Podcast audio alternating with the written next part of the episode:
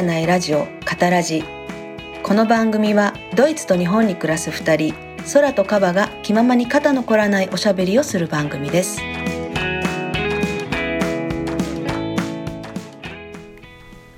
えっと、僕の住んでる町でちょうどあの地方議会の議員選挙はい。っていうのがあってで今日僕ちょっとあの不在者投票に行ってきたんですけれど、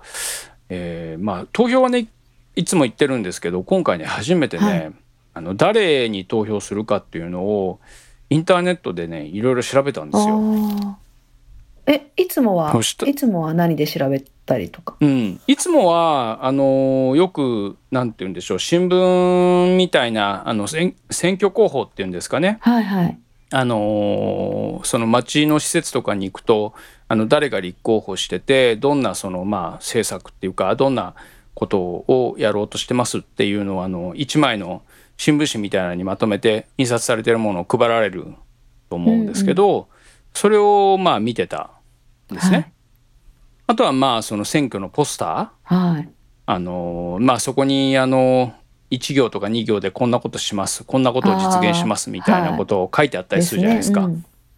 うん、だからそれを見てあの決めてたんですね。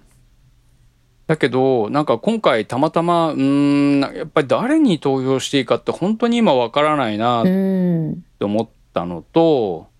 あと、まあ、今回こういう状況の中であの、まあ、これは議会の議員というよりはその首長さん首長さんって言われてる要はあの市長さんとか区長さんとか村長さんとか町長さん、はい。そういう人ですね。そういう人がどういうふうにその例えばワクチンをどういうふうに打つかとかっていうのも全部各自治体が決めてるからあそれによってこう違うわけですよね。ーへええじゃあ例えば東京23区だったら23区とも違うってことですか？違う違う。違ううんですよ。へえだからただから例えばその、えーワクチンでいうとその接種券っていうそのクーポン、はい。あの接種のそのチケットみたいなのが送られてきてでそれをあの持って行って接種するっていうそのやり方はどこの区も共通なんですけれど、でも、えー、とその接種券っていうのをいつあのその区民に配るかあの郵送するかとか、はあるいはそのどういう順番で接種をするかとかまあ65歳以上のお年寄りを最優先にするっていうのはこれ全部一緒。だったんですよ。はでもそれよりもあの若い人たちにどういうふうにいつからどういう順番で接種するかっていうのはこれ結構区によって全然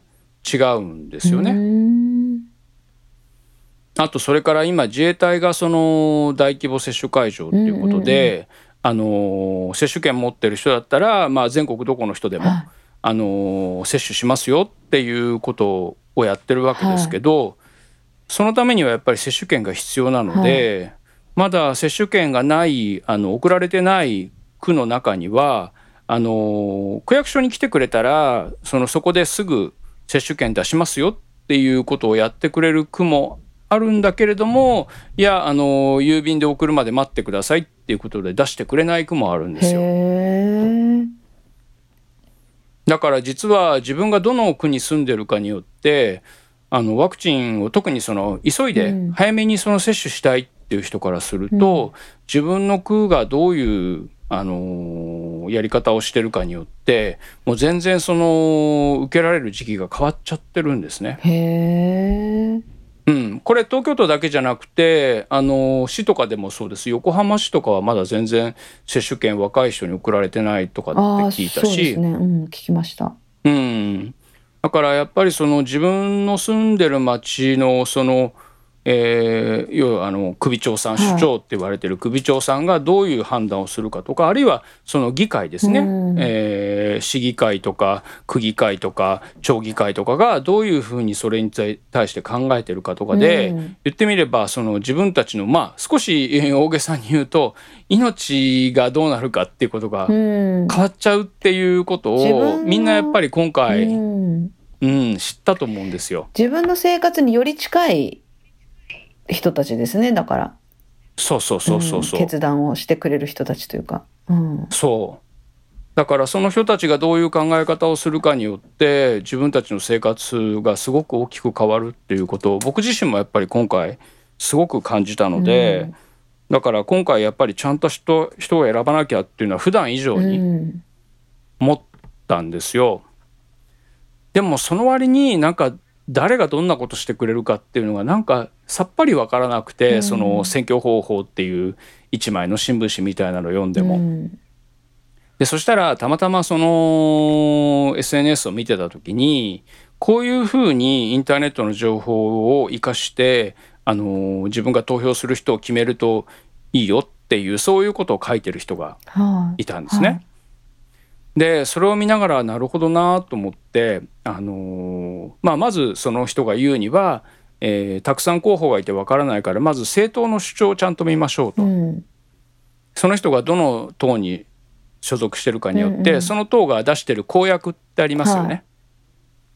だからその党がどん。な公約を出してるのかによってまあ、まずその、えーと、ここにはちょっと入れられないっていう要するに、まあ、ここに入れようっていうよりはここは違うなっていうところで要はあのどんどん絞っていくよそうそうそうそう消去法で決めましょうっていうのがその人の書いてることでうん。でね、まず一番最初にどの党に入れないっていうその入れない党を全部決めましょうと。うん、で今度は入れない党の候補者は全部まあ消して、うんそれで今度、まあ、入れてもいいかな。少なくてもそのここには入れないと思わなかった党以外のあ思わなかった党のその候補者を見て今度はその人がどんなことを言ってるか、うん、あるいはその人が、えーと、初めて新人だったら別ですけど、うん、えー、これまでもその議会の議員であればどんなあのこれ前これまでの公約をしてそれがどんなふうに実現したかっていうのをちゃんと見ましょうと。うんでそれによってあの決めるといいと思いますよっていうことを書いてて、うん、あ確かにそうだなって思って。そうですね。うん。でねそうすると大学のその何て言うのかなそういう政策とかを研究しているところが各党のその公表しているあの政策の一覧表みたいなのをこうまとめてくれてるのをそれは助かりますね。うん、すごく助かってだからそれをちょっとまあ字が細かくてあの画面で全部見るの大変だから全部プリントして、はい、でそこであこれは賛成できるこれは違うっていうのをこうちょっと丸×つけたりしながらそこのあのサイトを作ってくれたどあの人たちっていうのはどっかにどっかよりみたいな感じではなく、うん、ちゃんとニュートラルに情報を出してるんですよね公平。うんじゃそこはね、うん、あのちゃんと見なきゃいけないと思うんですけど一つは、えーと、それは確か早稲田大学だったかな、はい、があの作ってるっていうこととあとそれは公表している。あの誰でもが見れる状態になっているのでもし違う情報がって例えばそのどこかの党にとって不利なこととか、まあ、間違ったことを書いてたら多分そこの党から文句が入るだろうと思うんですよね。だしそういうことを書いてるのは信用できないとかっていうような主張が多分あるんだろうなっていうふうに思うしあとまあやっぱり自分が普段から接しているところでここはこういうことを普段から言ってるよねっていうのはまあ分かってるところもあるから、はうん、だからまあそこはその信用していいのかなって本当はねちゃんとそこを細かく見るのがいいのかもしれないんだけれど、まあ今回はそこの大学の名前で一つそれは信用あとそれから公表されてる？誰でもそのそれを見れる状態になってるから、うん、もし間違ったことを書いてれば、うん、そこに対してそのクレームが入るだろうなっていうことで、うんうん、えー、それは一応信用しました。であとそれからあのー選挙 .com だったかな、っていうサイトがあって、はい、そこにはどこの区にどんな候補者が立候補していてとかってそういうような情報が出てるんですね。そうですね。見たことあります。うん、ありますあります。だからそれでその当選何回とかそれから前回当選しててか前回もその出馬してる人だったら、えー、何票を取って当選したとか落選したとか、うん、そういうようなことも書いてあるのでだからそういうのを見て、うん、でそこからあのその人のホームページとかにこうリンクされたりするので、うん、そうん、そうするとねそのやっぱりあのホームページをきちんと更新してる人とそうじゃない人ってやっぱりいるし、あのー、やっぱり違いがあるわけですよね。だからそういうことを見たりとかあとそれから気が付くとね選挙カーをあんまり走らせてない人と走らせてる人がいる感じがするんですよ。であの今みんなこの在宅とか自分のお家で仕事する人が増えてる中で、うん、選挙カーのあの演説がうるさくて仕事にならないっていう話がなるほど。書いてる人がいてでこれやっぱり走らせてない人たちっていうのはそれを分かってるのかな逆にその走らせてる人たちっていうのはもう本当にお年寄りとかそういう人にこうアピールアピール。まあうん、うん。でまあね人口的に言うとあの日本全体で言うとお年寄りが多い国ですから、うん、あのたくさん票が欲しいと思ったら若い人よりお年寄りの方がまあ持ってる票の数が多いわけじゃないですか。うん、だからそれを思うとまあ僕自身はその若い人のために動いてくれる人の方に僕はあの入れたいなと思うから。うん。ちょっとやっぱりそういうあまりにもお年寄り向けすぎる、うん、そこしか言ってない人たちには入れたくないなっていうのは個人的にですよ、うん、僕個人的にはそう思ったりして、うん、だからねそういうので見てであとそれから選挙広報っていうのは要はあの区とか市とかそういうところが出すものだからこれはまあ多分その間違いがないっていうか、でその原稿自身はあの原稿自体はねあの候補者の人が持ってくる原稿だろうから、うん、要はもう候補者によって全然内容違うんですよ。うん、だから大きさだけは同じ大きさだけどあのそこにどんなこと書くかってもう候補者によって全然違う、うん、ってことはこれは候補者が自分で作ってあの持ってきてるものだから、それはもう間違いがない。だからその紙で持ってるその選挙広報も見たしそれからそういうその選挙 .com みたいなものだったりあとそれから各党の政策を書いているものだったり、うん、そういうものを見てあの投票したんですね、うん、本当は今度の日曜日があのそうですね。投票日なんですけど、うん、そうそうそうそう。ででもね面白いなと思ったのは今こういうそのコロナの状況なのであの積極的に期日投票期日前投票してくださいってその封筒に書いてあるんですよ。うん、だからまあ混雑したりするとまあその感染防止の点でよくないので、うん、あの期日前投票をお勧めします。って書いてあったり、うん、あとそれからそのまあ各候補者の名前書くのに鉛筆が置いてあるじゃないですか。えー、で気になる人は自分で鉛筆持ってきてください。って書いてあったり。でね言ったらね前はね、あのー、投票用紙に書くところに鉛筆が置いてあって、うん、それはもう誰もみんなが使い回しをしてたんですけど、はあ、今日行ったら、あのー、投票紙をもらうところで鉛筆1本取ってくださいって言われて、うん、で消毒済みって書いてあってで投票用紙を書くところにはその鉛筆を置いてなくってで書き終わったら使用済みのあのカゴに鉛筆を戻してください。うんうんうんっていう風になってて、うん、だからちゃんとその消毒とかそういうことを感染をしないようにってことも気使ってるんだなっていうことで、うん、なんかねこうちょっと今までと全然違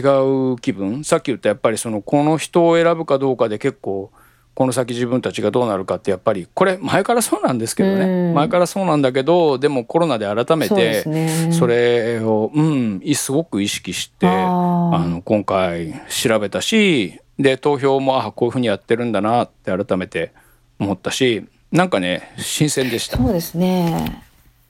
なんか国会議員のあの人たちってテレビとかメディアでよく見るからなんか選挙とか言うと、やっぱり国会議員の選挙をイメージするけど、うん、何気に大事なのはもっと近くの人たちですよね。自分たちの町の長を選ぶ、ね、町のことを決める人たち。だからこれはやっぱりより多くの人がしっかりとね、情報を見て、自分で選んで。でもね、私もいつも思うんですけど、選挙の時にちゃんと自分なりにきっちり調べて、うん、たかが一票だけど、まあ、されど一票。で、その、しっかり調べて投票に行くとね、気分がいいっていうか、なんなんかね、そういう、なんていうのかな、そういう、なんかちょっと気持ちになりますね。なんかいい加減にね、あのー、決めてしまうっていうか、いい加減に、まあ投票行かないのもあれだけど、行ったとしてもなんかね、ちらっと見て、うん、うん、これでいいかみたいな感じよりも、感じじゃなくて、ちゃんと自分で調べてね、うん、自分の考えを持って一票を投じるっていうのは、なんかやっぱ、そのなんていうかな、責任を自分で感じることに気分、すがすがしいというかね。まあ、結果的にどうなろうとも、やっぱりちゃんと自分はやることはやりたいなっていう感じで。うん。うん。だから私も最低限調べていきますし、で、なんかね、これ、言っていいのかわかんないけど、あの、うん、私の友人がね、あの、この間すごい怒ってっていうか、嘆いたメールを送ってきててね、ちょっと見てよ、うちの都議選の候補って言ってね、あの、東京の、ちょ言っちゃダメ？いや、いいんですよ。葛飾区のあそこまで言うんだ いやいい全然いいよ全然いいよ。だって葛飾区だっていっぱいいろんな候補がねいるだろうから、うん、なんか葛飾区のお友達なんですけど、うん、あのもうちょっと見てようちのあの候補者の顔ぶれみたいな感じでなんか面白い。なんか時々変わった人っていうかなんかふふざけてるのって、コメディアンなの、ね、とかいるじゃないですか。あれってね、私何なんだろうって思ってたんですよ、ずっと。うん、本当に議員になりたくてとか、やっと立候補してんのかなと思ったら、最近聞いたのが、なんかね、YouTuber らしいんですよね。それで、その選挙、あの、立候補するのに何百万ってお金がかかっても、うんうん、あの、それで注目を浴びて、なんか目立って、うん、YouTube の視聴うん、再生回数あれが上がった方が儲かるって言って、それで出てくる人がいるらしいんですよね。うんうん、それでね、はい、あ、なるほどねって、何にも考えてな、な、なさそうに見えるから、だからこの人たち一体、だからね、なんか、い、何？なんかどっかの人に操られてとか雇われてとか、なんか、なんかなんか意図があるんだろうなとか思ってたんですけど、なんか YouTuber っていう話もありますね、うん、全部じゃないかもしれないけど。でもねやっぱりね名前が売れることで入ってくるお金ってあるんですよ。うん。だから YouTube が一番分かりやすいけどでも今までだって芸能人だってみんなが知ってる芸能人ってやっぱりいわゆるギャラって言われる出演料高いわけですよね。うん、だからその仮に選挙でまあそういうお金がかかったとしてもそれよりもその先自分がもらえる出演料、ギャラが高くなると思ったらそれはそれぐらいお金かけてもいいっていう風な人はいるでしょうね。すごいですよね。でもその、うんうん、その感覚それでそういうところに出てくるっていうねあ思いっきりがいいなっていう。うん、いや、でもね、ね、でもそうやって私の友達は嘆いてたわけなんですけど、あの、うん、それも、だから、だからこそもうしっかり見て、ちゃんとした人選ばなきゃじゃないけど、その、その人なりにね。で、やっぱりちゃんと見てるってことだし、考えてるってことだから、私は、うん、あの、いいと思うんですよ。今日もうなんかしょうもないのが出てる、興味ないって言って投げ出すんじゃなくて、こんな人が通ったら大変だっていうことでね。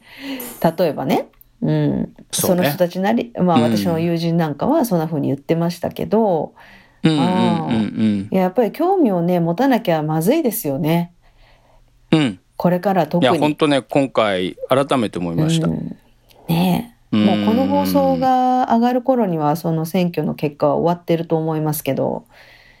うん、ねでもねこれからまだ選挙ってありますもんね。あのうん。あのいろんな選挙が当然各地であるしあの国の選挙もあるし、うん、だから別に選挙って今回で終わっちゃうわけじゃないから、ね。うん、だからこれは別になんていうんだろう今回の選挙に限った話では全然うん全然そんなことじゃないので。やっぱりこう改めてそれは自分の地元もそうだしあの国会議員とかもそうだしやっぱりきちんと選ばないとダメだなっていうのはね改めて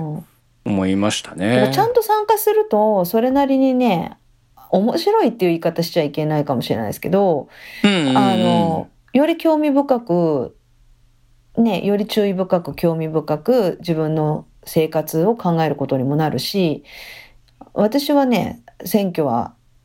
若い子供たちとかにも含め、興味を持ってもらえるようにと思って、まあ自分の思う範囲のことですけど、うん、どう、どうしていった方がいいと思うかっていうのは常に伝えるようにしてるんですけどね。うん。うん、い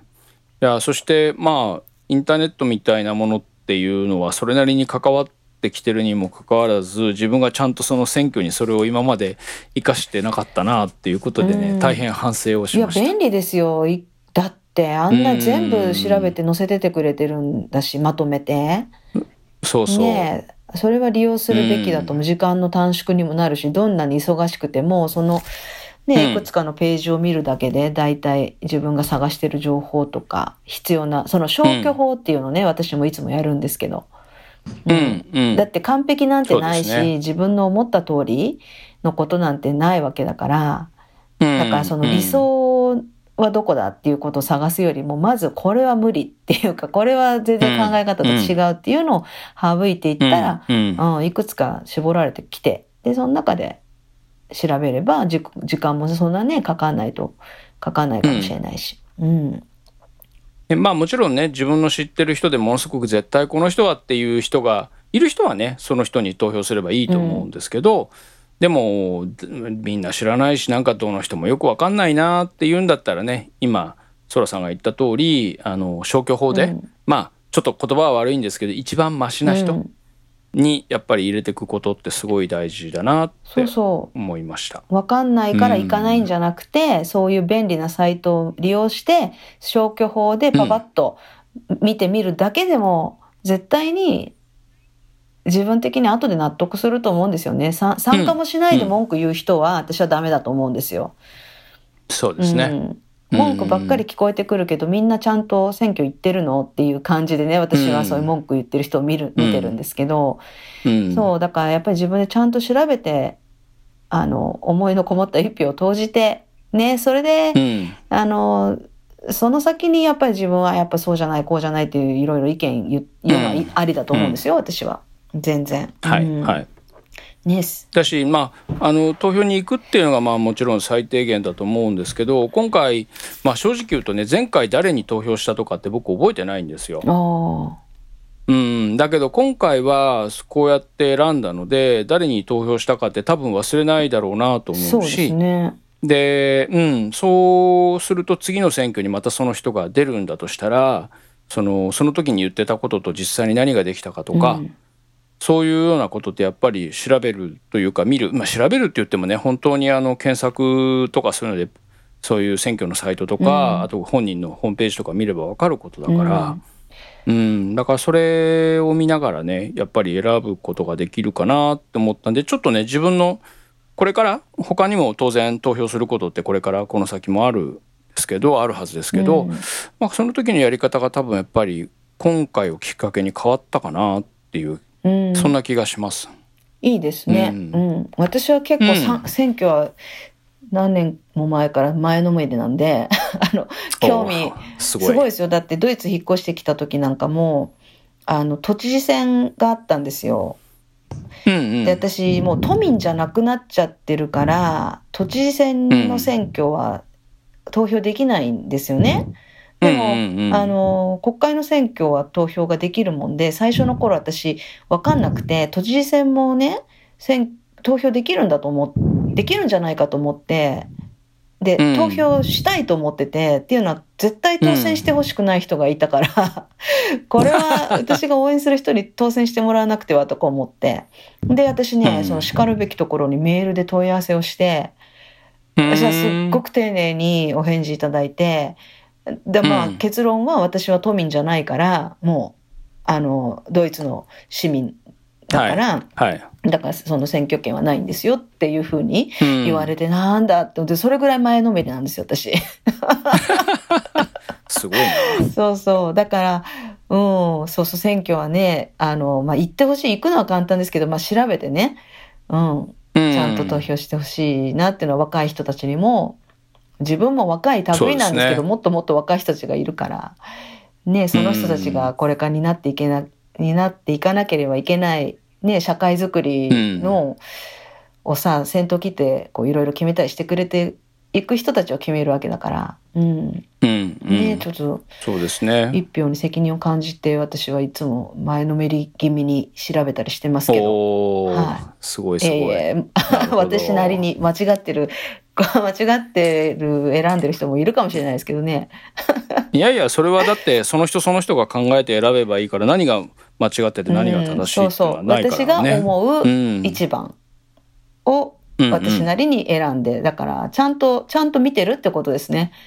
適当にポスターの顔がこうイケメンだったからとかね、はい、若いからとかね。おじいさんだからダメだとか、そんなんじゃなくて、うんうん、ちゃんと自分なりに見て調べて今インターネットって本当便利だから、それでいろんなことが短い時間でいっぱい調べられるし、ね、インターネットがない時代はねやっぱり興味を持つこと自体が大変だったんですよ。選挙に。ネットがネットがない時代は。正直私も行っても行かなくてもいいぐらいな感じだって分かんないから、誰にどうしていいか、うんでもやっぱネット社会になってからはそうじゃないからちゃんと調べています、はい、自分なりに。うん、おーすごいですね。さすがです。全然全然全然、うん、自分なりに はい。まあなんかねそうやってこうあの何かのきっかけでちゃんと選挙に興味持ってあの実際に投票に行ってってなるといいななんて、えー、ちょっと恥ずかしながら今回改めて思いました。はい、はい、いい話をありがとうございました改めて。いえいえ、うん、それではまあ皆さんも清き一票をそう、えー、そうそう機会がある時には入れてください。いやいや絶対絶対ちゃんとやってください。はい。それでは。